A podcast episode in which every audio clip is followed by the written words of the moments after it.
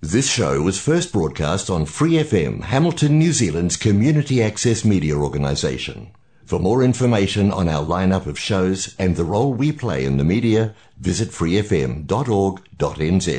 Hi, it's Vanessa from the Fighting Stigma Show on Free FM. Are you a Waikato local? Do you have an idea for a radio show? Do you want to try your hand at being a content creator on Free FM? If so, check out our website on freefm.org.nz or find Free FM on Facebook and get in touch. News came out yesterday, the results of the Hamilton East by-election for Hamilton City Council. A total of 12,178 votes were received, or 20.7% of the eligible voting packs delivered.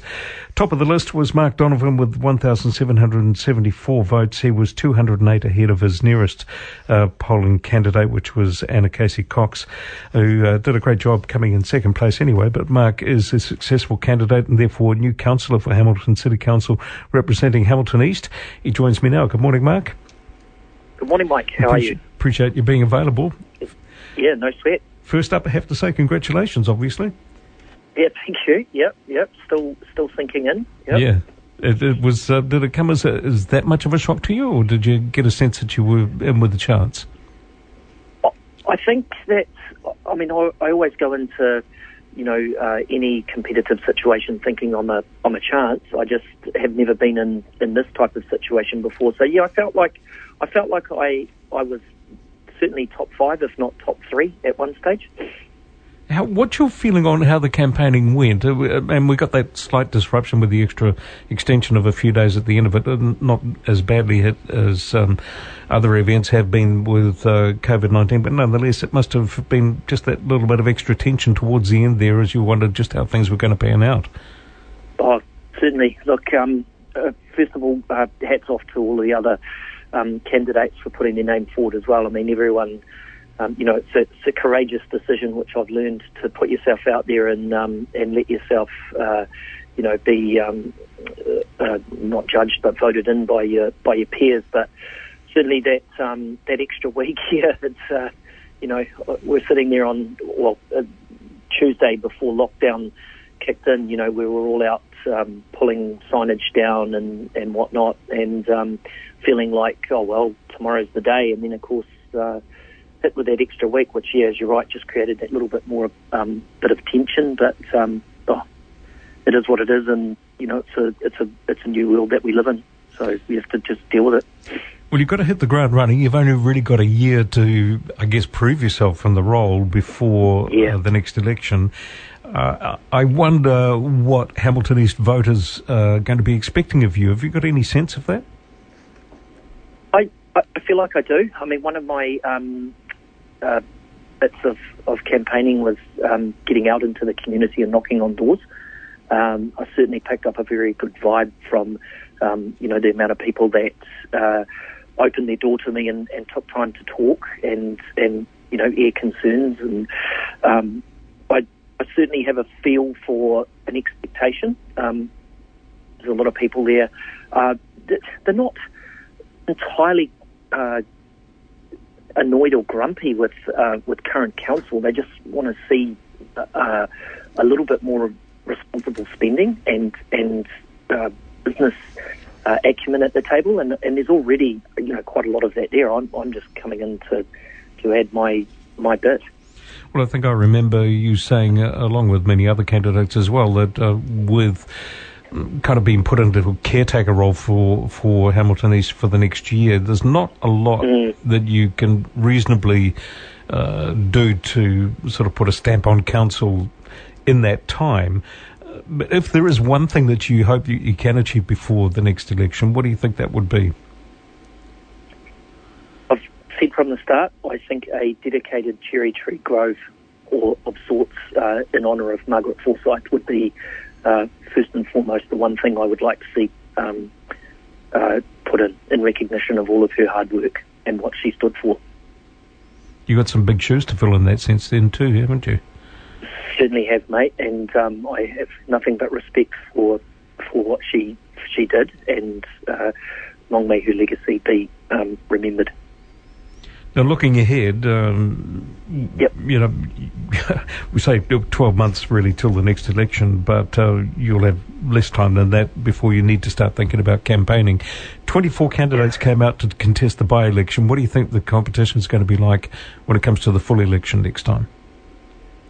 Yeah, that's a good question. I think I, I've only really ever seen it from you know from a ratepayer side of things. Obviously, having never been in council before, so um, look, I hope uh, good people put their name forward again. Um, it's you know it's important that that we represent the people of Hamilton, uh, or the people of Hamilton are represented by the by the right people, and whether they be business people or or you know environmental act, um, uh, enthusiasts, it, it, it's up to them to vote.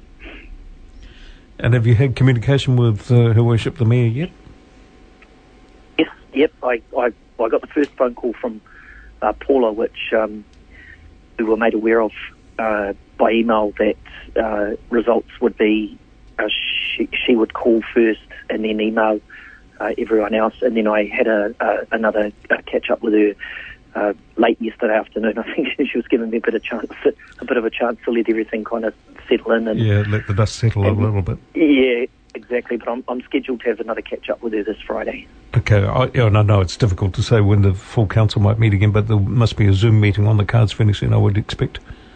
Yeah, there is, yeah, next week. Yep, so I'll okay. get sworn in, uh, looks like Tuesday next week. Now, you've had no experience in local government before. Um, what do you think the um, the biggest hurdles are going to be in terms of getting used to things and getting the f- a feel for how council operates? I've been advised that uh, uh, council um, uh, board work is very different to, to the corporate world. So, I guess understanding the the you know the, the landscape of, of what it looks like from a political side as opposed to a corporate side, um, it's I would say that that's going to be uh, a, a, bit of understanding, learning the you know the processes and the and the, and the correct procedures around how we do things, obviously a challenge as well. But that's like going into any new job, isn't it? You said at the outset that you had a lot of respect for those who also uh, put their hat in the ring because putting yourself forward for public office of any sort is, is not a small gesture, and it takes quite a bit of thinking through and quite a bit of courage to do that. And, and I certainly agree with that. Uh, as, as I don't think it's a move that I could comfortably make. Now that you've done so and you've been successful, do you regard yourself now as more of a political animal than necessarily a corporate animal? Are you going to sort of uh, uh, what I'm getting at is, are you going to put all your more of your attention into uh, the development of the political side of your life now than uh, perhaps the business side of things? Well, that's a that's a good question. Um, I hadn't really thought about that. I think uh, off the top of my head, um, I mean, I'll always be authentic. That's that's one of my values that I hold um, close.